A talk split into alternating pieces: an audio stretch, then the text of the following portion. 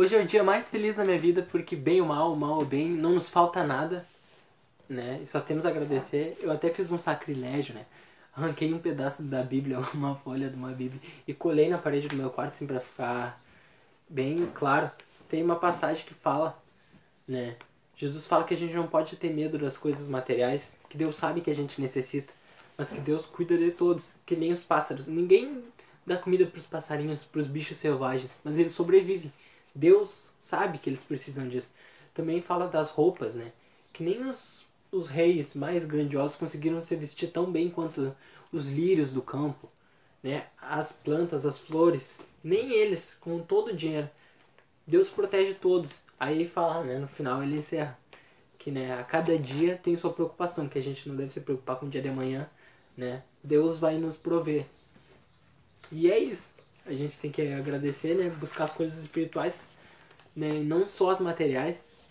Porque Deus sabe que a gente precisa das materiais e Ele vai nos, vai nos fornecer isso. Vamos, estamos né, no, num novo capítulo fala sobre o princípio vital. Aí tem um textinho que fala sobre seres inorgânicos, né? A constituição, seres orgânicos, essas coisas assim, organismos e células. Questão 62. Qual é a causa da animalização da matéria? A resposta, sua união com o princípio vital.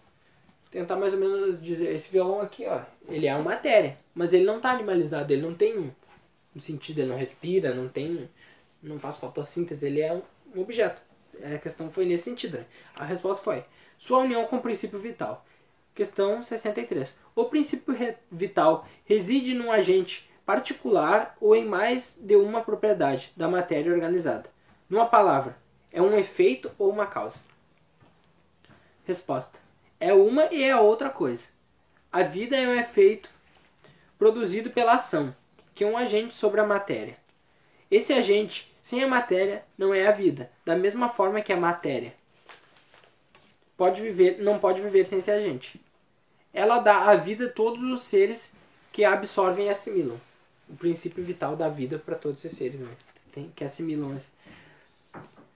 Vimos que o espírito e a matéria são dois elementos constitutivos do universo. O princípio vital forma um terceiro? Aí a resposta sim, sem dúvida. Aí fala sobre